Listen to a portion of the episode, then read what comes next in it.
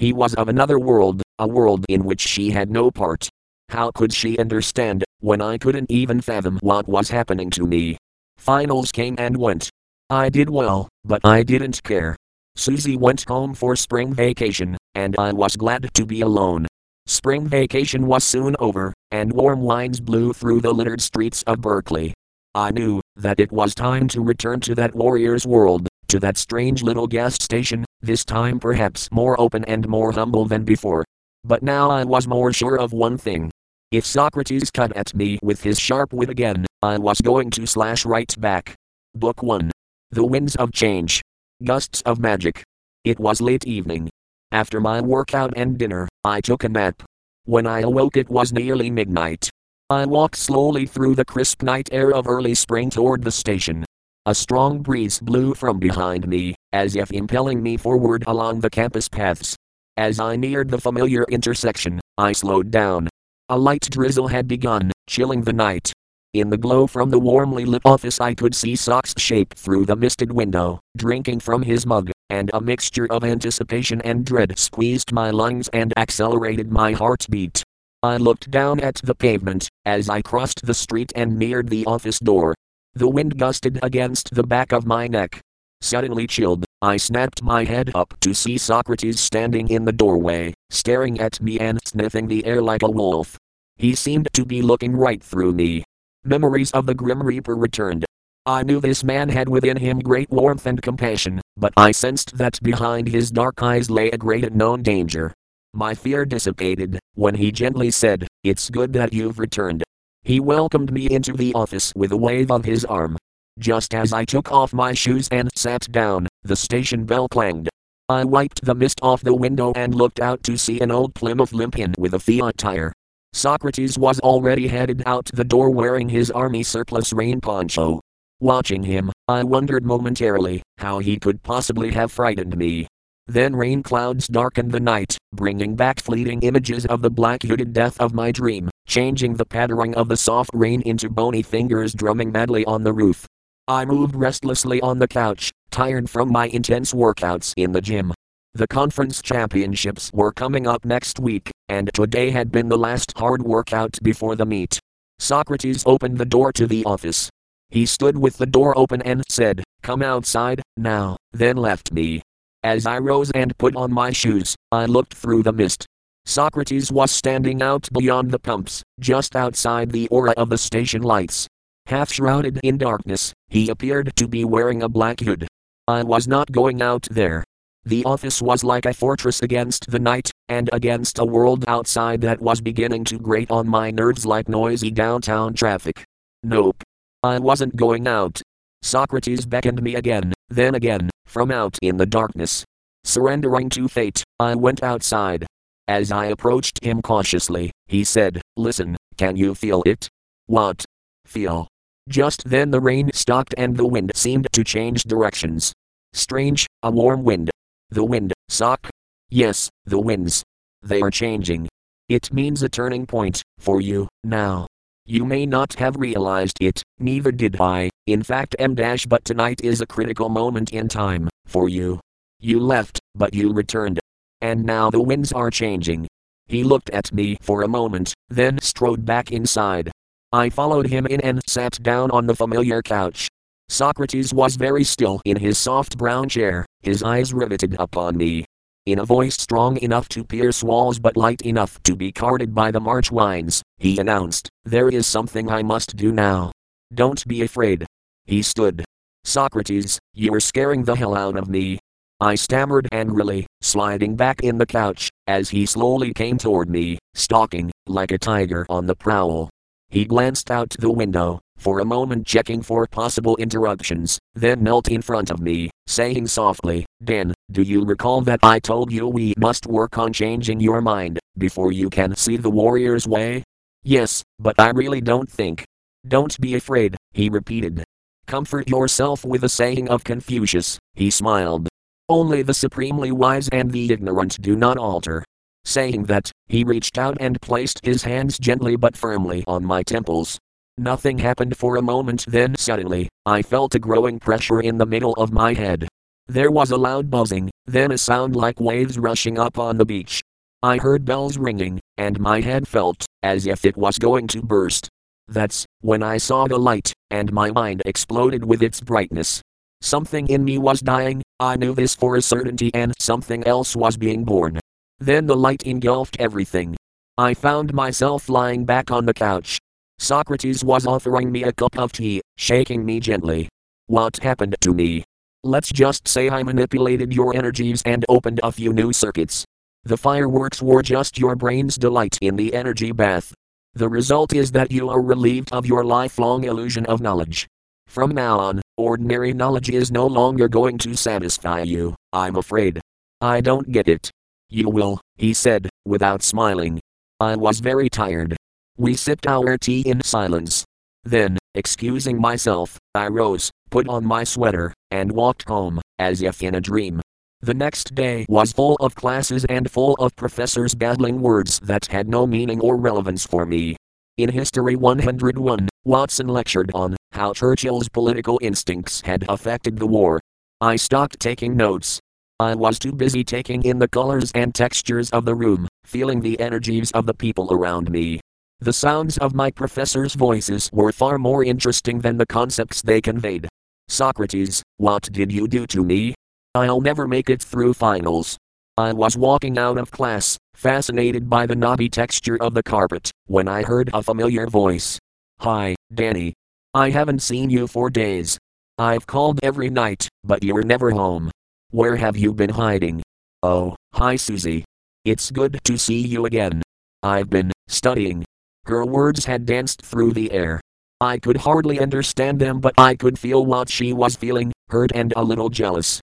Yet her face was beaming as usual. I'd like to talk more, Susie, but I'm on my way to the gym. Oh, I forgot. I felt her disappointment. Well, she said. I'll see you soon, huh?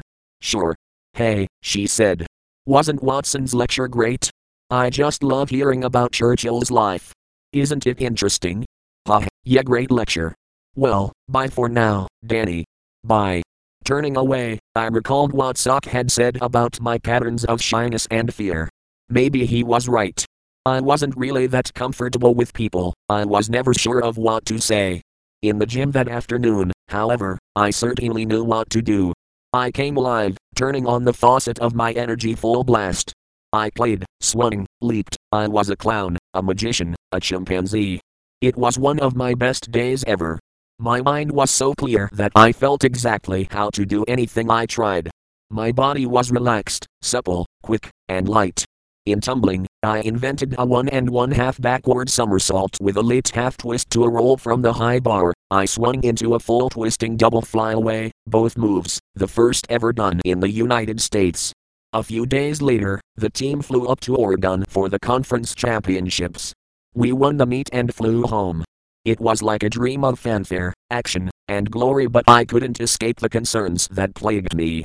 I considered the events that had occurred since the other night's experience of the bursting light. Something had certainly happened, as Soc had predicted, but it was frightening and I didn't think I liked it at all. Perhaps Socrates was not what he seemed, perhaps he was something more clever, or more evil than I'd suspected. These thoughts vanished as I stepped through the doorway of the lighted office and saw his eager smile. As soon as I'd sat down, Socrates said, Are you ready to go on a journey? A journey? I echoed. Yes, a trip, travel, sojourn, vacation, and adventure. No, thanks, I'm not dressed for it. Nonsense. He bellowed, so loudly that we both looked around to see if any passers by had heard. SHHH. He whispered loudly, not so loud, you'll wake everyone. Taking advantage of his affability, I blurted out, Socrates, my life no longer makes sense. Nothing works, except when I'm in the gym. Aren't you supposed to make things better for me? I thought that's what a teacher did. He started to speak, but I interrupted. And another thing. I've always believed that we have to find our own paths in life. No one can tell another how to live. Socrates slapped his forehead with his palm, then looked upward in resignation. I am part of your path, baboon. And I didn't exactly rob you from the cradle and lock you up here, you know. You can take off whenever you like. He walked to the door and held it open. Just then, a black limousine pulled into the station, and Soc affected a British accent. Your car is ready, sir. Disoriented, I actually thought we were going on a trip in the limousine. I mean, why not? So, befuddled, I walked straight out to the limo and started to climb into the back seat. I found myself staring into the wrinkled old face of a little man, sitting with his arm around a girl of about 16, probably off the streets of Berkeley. He stared at me like a hostile lizard. Soc's hand grabbed me by the back of my sweater and dragged me out of the car. Closing the door, he apologized, Excuse my young friend. He's never been in a beautiful car like this and just got carried away, didn't you, Jack? I nodded dumbly. What's going on? I whispered fiercely out of the side of my mouth. But he was already washing the windows. When the car pulled away, I flushed with embarrassment. Why didn't you stop me, Socrates? Frankly, it was pretty funny. I hadn't realized you could be so gullible. We stood there, in the middle of the night, staring each other down. Socrates grinned, as I clenched my teeth, I was getting angry. I'm really tired of playing the fool around you. I yelled. Well, you have to admit that you've been practicing the role so diligently, you've got it nearly perfect. I wheeled around, kicked the trash can, and stomped back toward the office. Then it occurred to me. Why did you call me Jack, a while ago? Short for jackass, he said, passing me. All right, god damn it, I said, as I ran by him to enter the of rice. Let's go on your journey. Whatever you want to give, I can take. Well, now. This is a new side of you, Spunky Danny. Spunky or not, I'm no flunky. Now tell me, where are we headed? Where am I headed? I should be in control, not you. Socrates took a deep breath. Dan, I can't tell you anything. Much of a warrior's path is subtle, invisible to the uninitiated. For now, I have been showing you what a warrior is not by showing you your own mind. You can come to understand that soon enough, and so I must take you on a journey. Come with me. He led me to a cubby hole I hadn't noticed before, hidden behind the racks of tools in the garage and furnished with a small rug and a heavy straight backed chair. The predominant color of the nook was gray. My stomach felt queasy. Sit down, he said gently. Not until you explain what this is all about. I crossed my arms over my chest. Now it was his turn to explode. I am a warrior, you are a baboon. I will not explain a damn thing. Now shut up and sit down or go back to your gymnastics spotlight and forget you ever knew me. You're not kidding, are you? No, I am not kidding. I hesitated a second, then Saturday. Socrates reached into a drawer, took out some long pieces of cotton cloth, and began to tie me to the chair. What are you going to do? Torture me? I half joked. No, now please be silent, he said, tying the last strip around my waist and behind the chair, like an airline seatbelt. Are we going flying, Soc? I asked nervously. In a manner of speaking, yes, he said, kneeling in front of me, taking my head in his hands and placing his thumbs against the upper ridges of my eye sockets. My teeth chattered, I had an excruciating urge to urinate. But in another second, I had forgotten all. Colored lights flashed. I thought I heard his voice but couldn't quite make it out, it was too far away. We were walking down a corridor swathed in a blue fog. My feet moved but I couldn't feel ground. Gigantic trees surrounded us, they became buildings, the buildings became boulders, and we ascended a steep canyon that became the edge of a sheer cliff. The fog had cleared, the air was freezing. Green clouds stretched below us for miles, meeting an orange sky on the horizon. I was shaking. I tried to say something to Socrates, but my voice came out muffled. My shaking grew uncontrollable. Soc put his hand on my belly, it was very warm and had a wondrously calming effect. I relaxed and he took my arm firmly, tightening his grip, and hurtled forward, off the edge of the world, pulling me with him. Without warning, the clouds disappeared and we were hanging from the rafters of an indoor stadium, swinging precariously like two drunken spiders high above the floor. Oops, said Soc. Slight miscalculation point. What the hell? I yelled, struggling for a better handhold. I swung myself up and over and lay panting on a beam, twining my arms and legs around it. Socrates had already perched himself lightly on the beam in front of me. I noticed that he handled himself well for an old man. Hey, look, I pointed. It's a gymnastics meet Socrates, you're nuts. I'm nuts? He laughed quietly. Look who's sitting on the beam next to me. How are we going to get down? Same way we got up, of course. How did we get up here? He scratched his head. I'm not precisely sure, I had hoped for a front row seat. I guess they were sold out. Point. I began to laugh shrilly. This whole thing was too ridiculous. C clapped a hand over my mouth. S H H H H. He removed his hand. That was a mistake. Ha ha ha ha ha. I laughed loudly, before he muffled me again. I calmed down but felt giddy and started giggling. He whispered at me harshly. This journey is real, more real than the waking dreams of your usual life. Pay attention. By this time, the scene below had indeed caught my attention. The audience, from this height, coalesced into a multicolored array of dots, a shimmering, rippling, Pointillistic painting.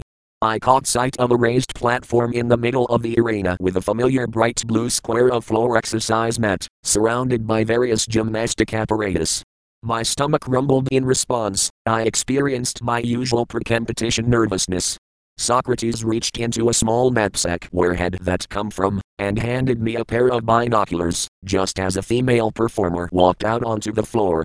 I focused my binoculars on the lone gymnast and saw she was from the Soviet Union. So, we were attending an international exhibition somewhere. As she walked over to the uneven bars, I realized that I could hear her talking to herself. The acoustics in here, I thought, must be fantastic. But then I saw that her lips weren't moving. I moved the lenses quickly to the audience and heard the roar of many voices, yet they were just sitting quietly. Then it came to me. Somehow, I was reading their minds. I turned the glasses back to the woman gymnast. In spite of the language barrier, I could understand her thoughts. Be strong, ready. I saw a preview of her routine as she ran through it mentally. Then I focused on a man in the audience, a guy in a white sports shirt in the midst of a sexual fantasy about one of the East German contestants. Another man, apparently a coach, was engrossed with the woman about to perform. A woman in the audience watched her too, thinking, beautiful girl, had a bad fall last year, hope she does a good job. I noticed that I was not receiving words, but feeling concepts, sometimes quiet or muffled, sometimes loud and clear. That was how I could understand Russian, German, or whatever. I noticed something else. When the Soviet gymnast was doing her routine, her mind was quiet. When she finished and returned to her chair, her mind started up again. It was the same for the East German gymnast on the rings and the American on the horizontal bar. Furthermore, the best performers had the quietest minds during their moment of truth. One East German fellow was distracted by a noise, while he swung through handstand after handstand on the parallel bars. I sensed his mind drawn to the noise, he thought, what, comma, as he muffed his final somersault to handstand. A telepathic ver, I peeked into the minds of the audience. I'm hungry. Got to catch an 11 o'clock plane or the Dusseldorf plans are shot. I'm hungry. But as soon as a performer was in mid flight, the minds of the audience calmed too. For the first time, I realized why I loved gymnastics so. It gave me a blessed respite from my noisy mind. When I was swinging and somersaulting, nothing else mattered. When my body was active, my mind rested in the moments of silence. The mental noise from the audience was getting annoying, like a stereo playing too loud. I lowered my glasses and let them hang but I had neglected to fasten the strap around my neck, and I almost fell off the rafter trying to grab them, as they plummeted straight for the floor exercise mat and a woman performer directly below. Soc. I whispered in alarm. He sat placidly. I looked down to see the damage, but the binoculars had disappeared. Socrates grinned. Things work under a slightly different set of laws when you travel with me. He disappeared and I was tumbling through space, not downward but upward. I had a vague sense of walking backwards from the edge of a cliff, down a canyon, then into a mist, like a character in a crazy movie in reverse. Socrates was wiping my face with a wet cloth. Still strapped to the chair, I slumped. Well, he said. Isn't travel broadening? You can say that again. Ha, how about unstrapping me? Not just yet, he replied, reaching again for my head. I mouthed, No, wait. Just before the lights went out and a howling wind arose, carrying me off into space and time. I became the wind, yet with eyes and ears. And I saw and heard far and wide. I blew past the east coast of India near the Bay of Bengal, past a scrub woman busy with her tasks. In Hong Kong, I whirled around a seller of fine fabric bargaining loudly with a shopper. I raced through the streets of Sao Paulo, drying the sweat of German tourists playing volleyball in the hot tropical Sunday. I left no country untouched. I thundered through China and Mongolia and across the vast, rich land of the Soviet Union. I gusted through valleys and alpine meadows of Austria, sliced cold through the fjords of Norway. I tossed up litter on the Rue Pigalle in Paris, one moment I was a twister, ripping across Texas, the next, I was a gentle breeze, caressing the hair of a young girl contemplating suicide in Canton, Ohio. I experienced every emotion, heard every cry of anguish and every peal of laughter.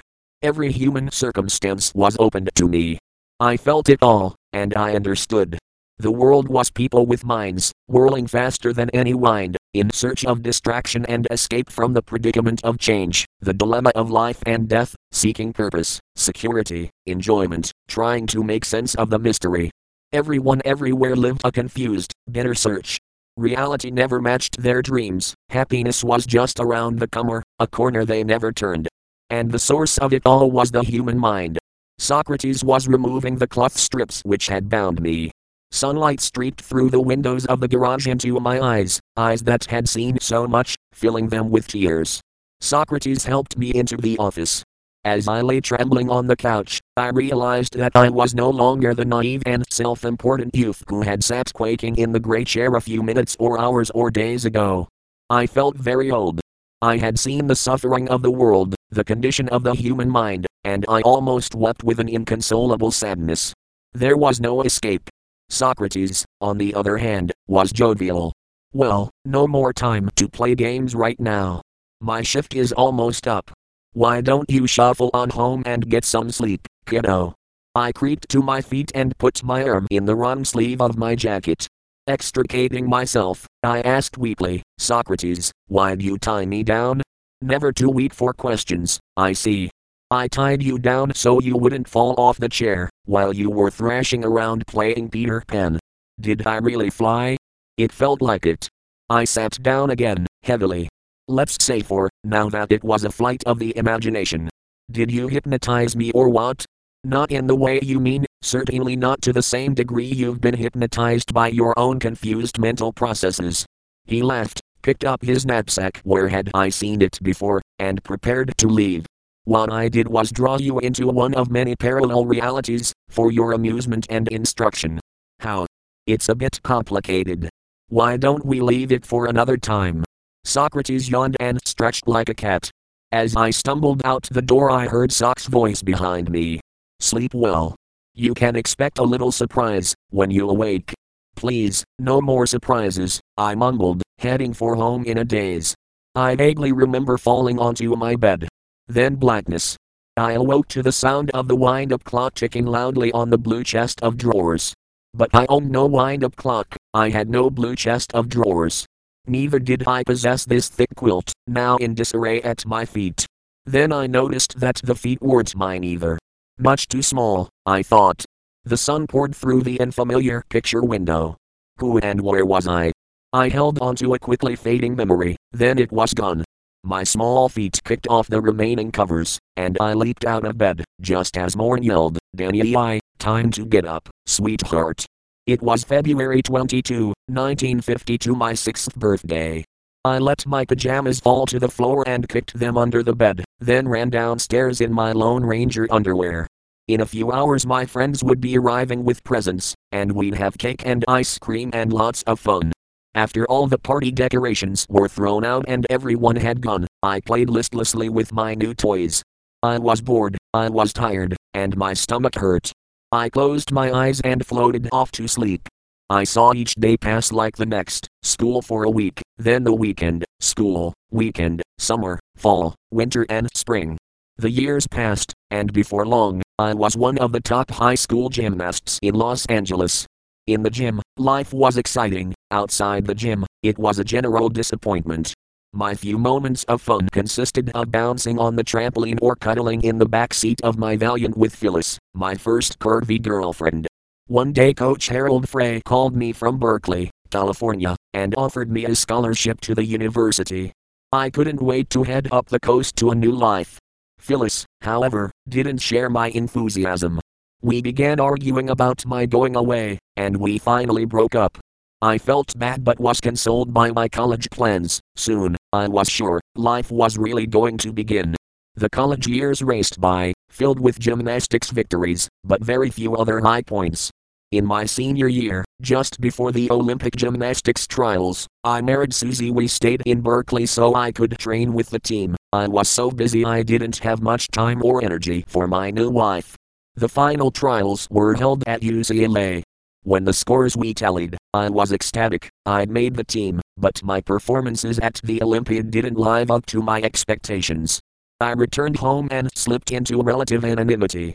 My newborn son arrived, and I began to feel a growing responsibility and pressure.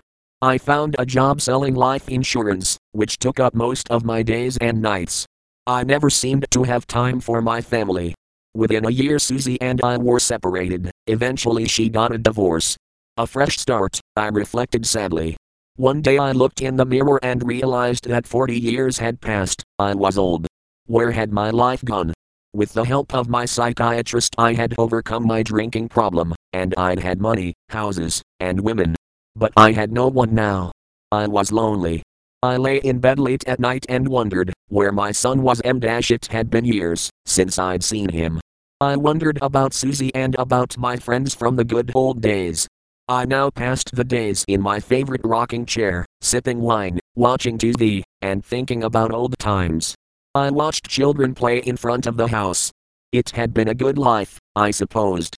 I'd gotten everything I'd gone after, so why wasn't I happy? One day, one of the children playing on the lawn came up to the porch. A friendly little boy, smiling, he asked me how old I was. I'm 200 years old, I said. He giggled, said, No, you're not, and put his hands on hips. I laughed, too, which touched off one of my coughing spells, and Mary, my pretty, capable young nurse, had to ask him to go. After she had helped me regain my breath, I gasped, Mary, will you let me be alone for a while? Of course, Mr. Millman. I didn't watch her walk away and dash that was one of life's pleasures that had died long ago. I sat alone. I had been alone my whole adult life, it seemed. I lay back on my rocker and breathed. My last pleasure. And soon that, too, would be gone. I cried soundlessly and bitterly. God damn it, I thought. Why did my marriage have to fail? How could I have done things differently? How could I really have lived? Is it possible that I had missed something very important M dash something that would have made a real difference? No, impossible, I assured myself. I cited all my achievements aloud. The fear persisted. I stood up slowly, looked down at the town from the porch of my hilltop house, and wondered, where had life gone? What was it for? Was everyone? Oh, my heart, it's, ah, my arm, the pain. I tried to call out, but couldn't breathe. My knuckles grew white, as I clutched the railing, trembling. Then my body turned to ice, and my heart to stone. I fell back into the chair, my head dropped forward, the pain left abruptly, and there were lights I'd never seen before and sounds I'd never heard. Visions floated by. Is that you, Susie? said a distant voice in my mind. Finally, all sight and sound became a point of light, then vanished. I had found the only peace I'd ever known. I heard a warrior's laugh. I sat up with a shock, the years pouring back into me. I was in my own bed, in my apartment, in Berkeley, California. I was still in college, and my digital clock showed 6:25 p.m. I'd slept through classes and workout. I leaped out of bed and looked in the mirror, touching my still youthful face, shivering with relief. It had all been a dream, a lifetime in a single dream, Soc's little surprise. I sat in my apartment and stared out the window, troubled.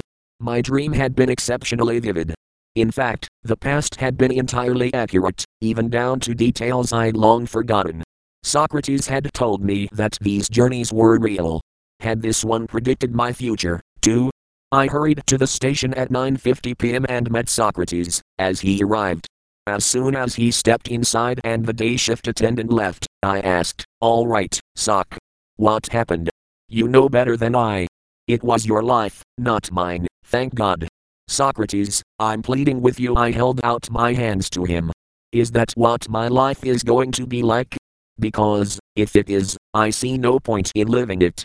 He spoke very slowly and softly, as he did when he had something he wanted me to pay particular attention to.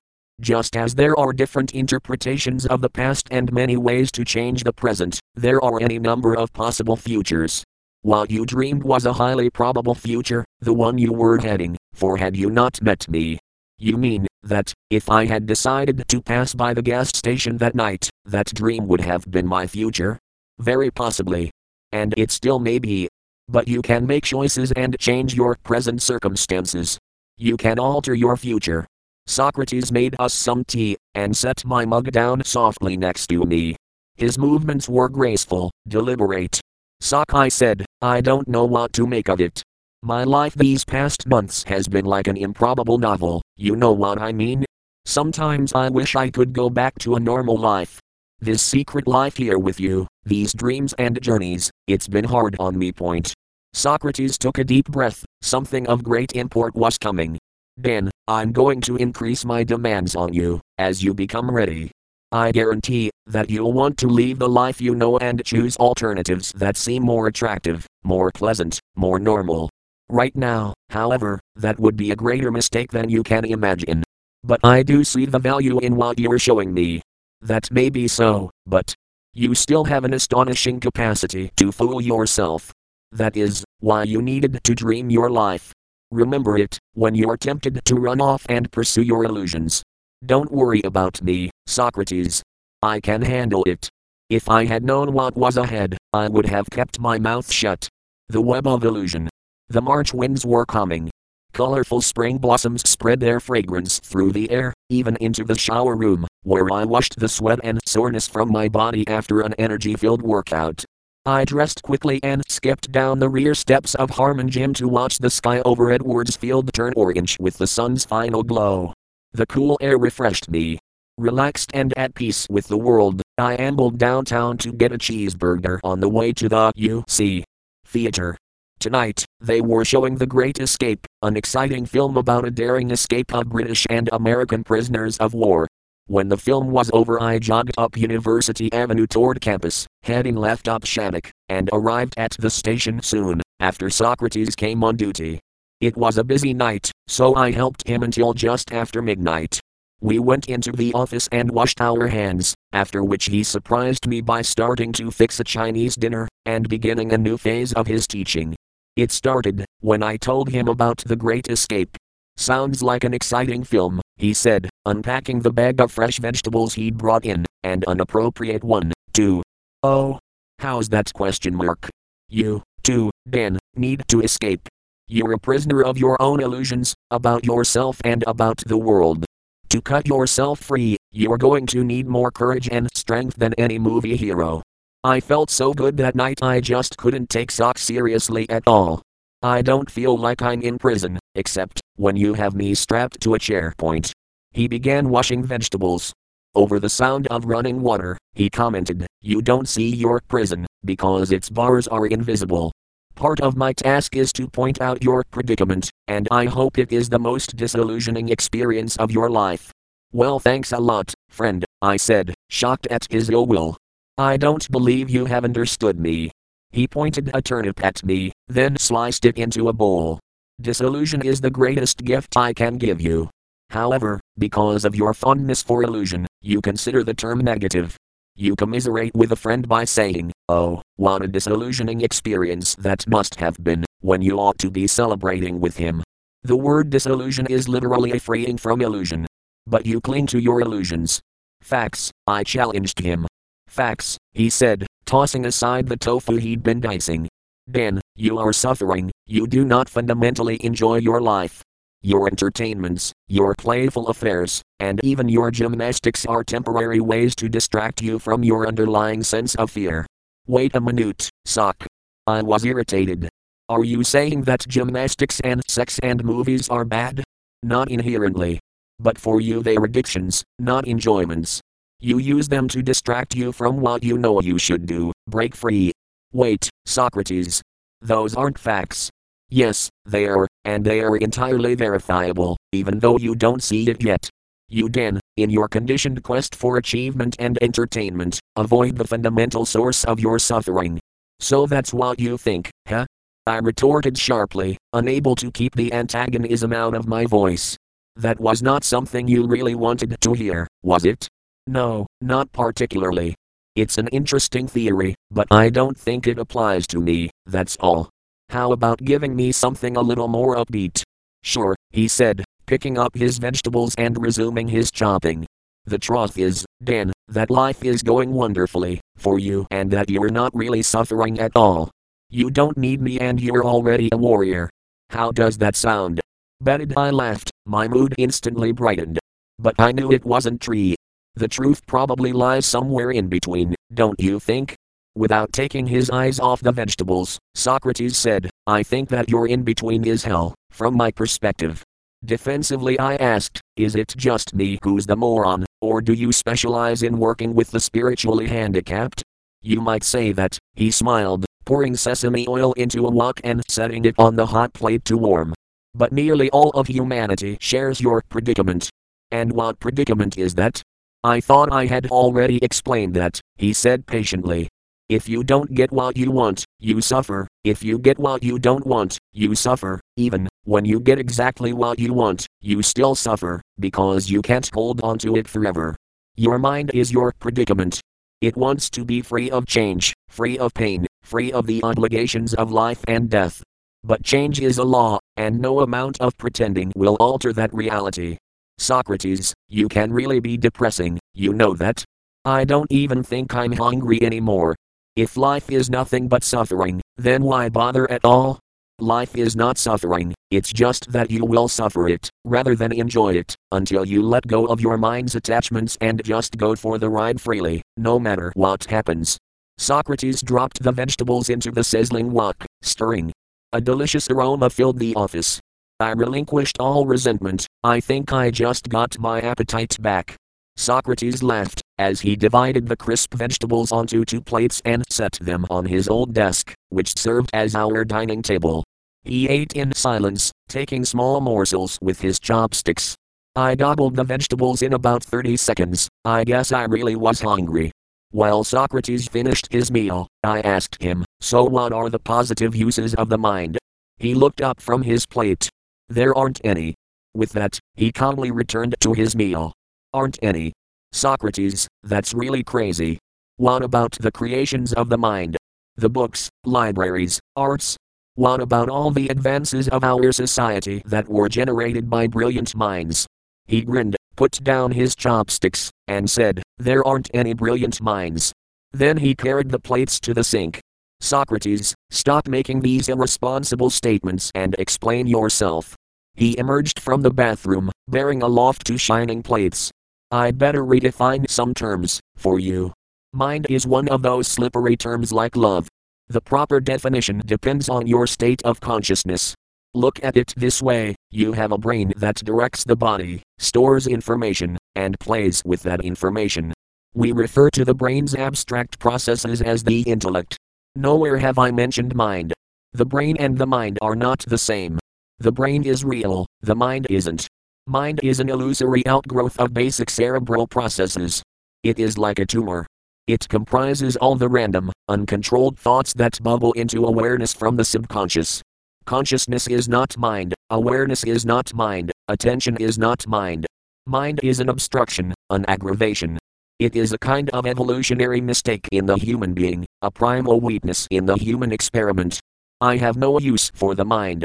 I sat in silence, breathing slowly. I didn't exactly know what to say. Soon enough, though, words came. You certainly have a unique perspective, Soc. I'm not sure what you're talking about, but you sound really sincere. He just smiled and shrugged. Soc, I continued, do I cut off my head to get rid of my mind? Smiling, he said, That's one cure, but it has undesirable side effects. The brain can be a tool. It can recall phone numbers, solve math puzzles, or create poetry. In this way, it works for the rest of the body, like a tractor. But when you can't stop thinking of that math problem or phone number, or when troubling thoughts and memories arise without your intent, it's not your brain working, but your mind wandering. Then the mind controls you, then the tractor has run wild. I get it. To really get it, you must observe yourself to see what I mean. You have an angry thought bubble up and you become angry. It is the same with all your emotions. They're your knee jerk responses to thoughts you can't control. Your thoughts are like wild monkeys stung by a scorpion point. Socrates, I think. You think too much. I was just going to tell you that I'm really willing to change. That's one thing about me, I've always been open to change. That, said Socrates, is one of your biggest illusions. You've been willing to change clothes, hairstyles, women, apartments, and jobs. You are all too willing to change anything, except yourself, but change you will. Either I help you open your eyes or time will, but time is not always gentle, he said ominously. Take your choice. But first realize that you're in prison, then we can plot your escape point. With that, he pulled up to his desk, picked up a pencil, and began checking off receipts, looking like a busy executive. I got the distinct feeling I'd been dismissed for the evening. I was glad class was out.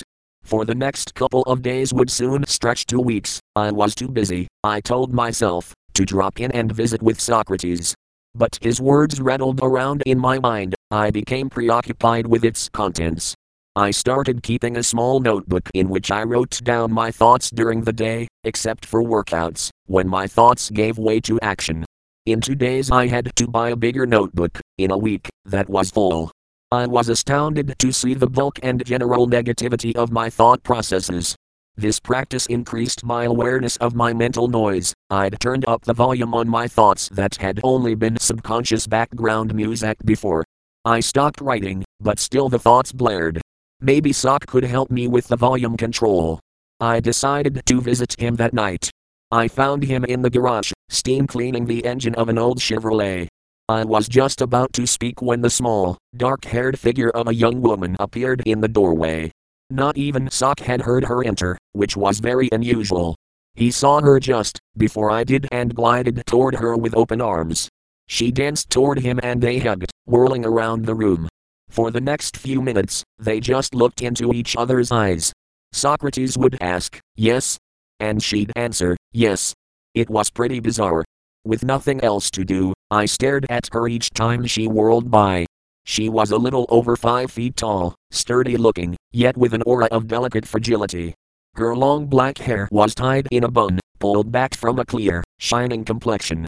The most noticeable feature on her face was her eyes, large, dark eyes, my gaping must have finally caught their attention. Socrates said, Dan, this is joy. Right away, I was attracted to her. Her eyes sparkled over a sweet, slightly mischievous smile. Is joy your name or a description of your mood? I asked, trying to be clever. Both, she replied. She looked at Socrates, he nodded. Then she embraced me. Her arms wrapped softly around my waist in a very tender hug. All at once I felt Ten times more energized than ever before, I felt comforted, healed, rested, and totally love struck. Joy looked at me with her large, luminescent eyes, and my own eyes glazed over. The old Buddha's been putting you through the ringer, has he? She said softly. I guess so. Wake up, Dan. Well, the squeeze is worth it. I know, he got to me first. My mouth was too weak to ask for the details. Besides, she turned to Socrates and said, I'm going now. Why don't we all meet here Saturday morning at 10 and go up to Tilden Park for a picnic? I'll make lunch. It looks like good weather. Okay? She looked at Soc, then at me. I nodded dumbly, as she soundlessly floated out the door. I was no help to Socrates for the rest of the evening. In fact, the rest of the week was a total loss. Finally, when Saturday came, I walked shirtless to the bus station. I was looking forward to getting some spring tan, and also hoped to impress Joy with my muscular torso. We took the bus up to the park and walked cross country over crackling leaves scattered in thick piles among the pine, birch, and elm trees surrounding us. We unpacked the food on a grassy knoll in full view of the warm Sunday. I flopped down on the blanket, anxious to roast in the sun, and hoped Joy would join me. Without warming, the wind picked up and clouds gathered. I couldn't believe it. It had begun to rain, first a drizzle, then a sudden downpour. I grabbed my shirt and put it on, cursing. Socrates only laughed. How can you think this is funny? I chided him. We are getting soaked, there's no bus for an hour, and the food's mine. Joy made the food, I'm sure she doesn't think it's so. Joy was laughing too. I'm not laughing at the rain, Soc said. I'm laughing at you. He roared, and rolled in the wet leaves. Joy started doing a dance routine to singing in the rain. Ginger Rogers and the Buddha, it was too much. The rain ended as suddenly as it had begun. The sun broke through and soon our food and clothes were dry. I guess my rain dance worked. Joy took a bow. As Joy sat behind my slumped form and gave my shoulders a rub, Socrates spoke. It's time you began learning from your life experiences instead of complaining about them, or basking in them, Dan. Two very important lessons just offered themselves to you, they fell out of the sky, so to speak. I dug into the food, trying not to listen. First, he said, munching on some lettuce, neither your disappointment nor your anger was caused by the rain. My mouth was too full of potato salad for me to protest. Socrates continued, regally waving a carrot slice at me. The rain was a perfectly lawful display of nature. Your upset at the mind picnic and your happiness, when the sun reappeared, were the product of your thoughts. They had nothing to do with the actual events. Haven't you been unhappy at celebrations, for example? It is obvious then that your mind, not other people or your surroundings, is the source of your moods. That is the first lesson. Swallowing his potato salad, Soc said, the second lesson comes from observing how you became even more angry when you noticed that I wasn't upset in the least. You began to see yourself compared to a warrior, to warriors, if you please. He grinned at Joy. You didn't like that, did you, Dan? It might have implied a change was necessary. I sat morosely, absorbing what he'd said. I was hardly aware that he and Joy had darted off, Soon it was drizzling again. Socrates and Joy came back to the blanket. Socrates started jumping up and down, mimicking my earlier behavior. Goddamn rain. He wailed. Here goes our picnic. He stopped back and forth, then stopped in mid stomp, and winked at me, grinning mischievously. Then he dove onto his belly in a puddle of wet leaves and pretended to be swimming. Joy started singing, or laughing, I couldn't tell which. I just let go then and started rolling around with them in the wet leaves, wrestling with joy. I particularly enjoyed that part, and I think she did too. We ran and danced wildly, until it was time to leave. Joy was a playful puppy, yet with all the qualities of a proud, strong woman. I was sinking fast. As the bus rocked and rolled its way down the curving hills overlooking the bay, the sky turned pink and gold in the sunset. Socrates made a feeble attempt to summarize my lessons, while I did my best to ignore him and snuggle with joy in the back seat. Ahem, if I may have your attention, he said. He reached over, took my nose between two of his fingers, and turned my face toward him. What do you want? I asked. Joy was whispering in my ear, as Socrates held onto my nose. I'd rather listed to her than to you, I said. She'll only lead you down the primrose path, he grinned, releasing my nose. Even a young fool in the throes of love cannot fail to see how his mind creates both his disappointments and his joys. An excellent choice of words, I said, losing myself in Joy's eyes. As the bus rounded the bend, we all sat quietly, watching San Francisco turn on her lights. The bus stopped at the bottom of the hill. Joy rose quickly and got off the bus, followed by Socrates. I started to follow, but he glanced back and said, No. That was all. Joy looked at me through the open window. Joy, when will I see you again? Perhaps soon. It depends, she said. Depends on what? I said. Joy, wait, don't go. Driver, let me off. But the bus was pulling away from them. Joy and Soc had already disappeared into the darkness. Sunday I sank into a deep depression over which I had no control. Monday in class, I hardly heard a word my professor said. I was preoccupied during the workout, and my energy was drained. I'd not eaten since the picnic. I prepared myself for my Monday night gas station visit. If I found Joy there, I'd make her leave with me, or I'd leave with her. She was there, all right, laughing with Socrates, when I entered the office. Feeling like a stranger, I wondered if they were laughing at me. I went in, took off my shoes, and Saturday. Well, Dan, are you any smarter than you were on Saturday? Socrates said. Joy just smiled, but her smile hurt. I wasn't sure you'd show up tonight, Dan, for fear I might say something you didn't want to hear. His words were like small hammers. I clenched my teeth. Try to relax, Dan, Joy said. I know she was trying to help, but I felt overwhelmed, criticized by both of them. Then, Socrates continued, if you remain blind to your weaknesses, you can't correct them, nor can you play up your strengths. It's just like gymnastics. Look at yourself. I could hardly speak. When I did, my voice quavered with tension, anger, and self pity. INL, looking, I didn't want to act like this in front of her. Blithely, Socrates went on. I've already told you that your compulsive attention to the mind's moods and impulses is a basic error. If you persist, you'll remain yourself, and I can't imagine a worse fate.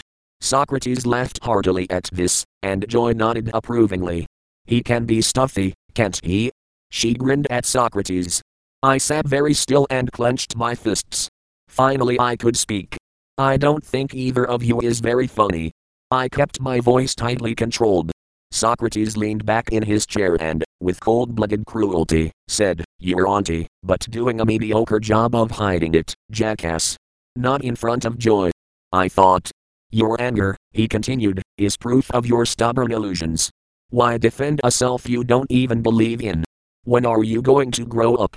Listen, you crazy old bastard. I screeched. I'm fine. I've been coming here just for kicks. And I've seen what I needed to see. Your world seems full of suffering, not mine. I'm depressed all right, but only when I'm here with you. He began laughing. What was wrong? I hadn't said anything funny. I went on with the story, but soon a wave of laughter spread through the auditorium. Were they all crazy, or was I? Watkins whispered something to me, but I didn't hear. I went on pointlessly. He whispered again. Son, I think they're laughing, because your fly is open. Mortified, I glanced down and then out at the crowd. No. No, not again, not the fool again. Not the jackass again. I began to cry, and the laughter died. I ran out of the hall and through the campus, until I could run no more. Two women walked by me, plastic robots, social drones. As they passed, they stared at me with distaste, then turned away. I looked down at my dirty clothes, which probably smelled. My hair was matted and uncombed, I hadn't shaved in days. I found myself in the student union without remembering how I got there, and slumped into a sticky, plastic covered chair and fell asleep. I dreamt I was impaled on a wooden horse by a gleaming sword. The horse, affixed to a tilting carousel, whirled round and round, while I desperately reached out for the ring. Melancholy music played off key, and behind the music I heard a terrible laugh. I awoke, dizzy, and stumbled home. I'd begun to drift through the routine of school like a phantom. My world was turning inside out and upside down. I had tried to rejoin the old ways I knew, to motivate myself in my studies and training, but nothing made sense anymore. Meanwhile, professors rattled on and on about the Renaissance, the instincts of the rat, and Milton's middle years.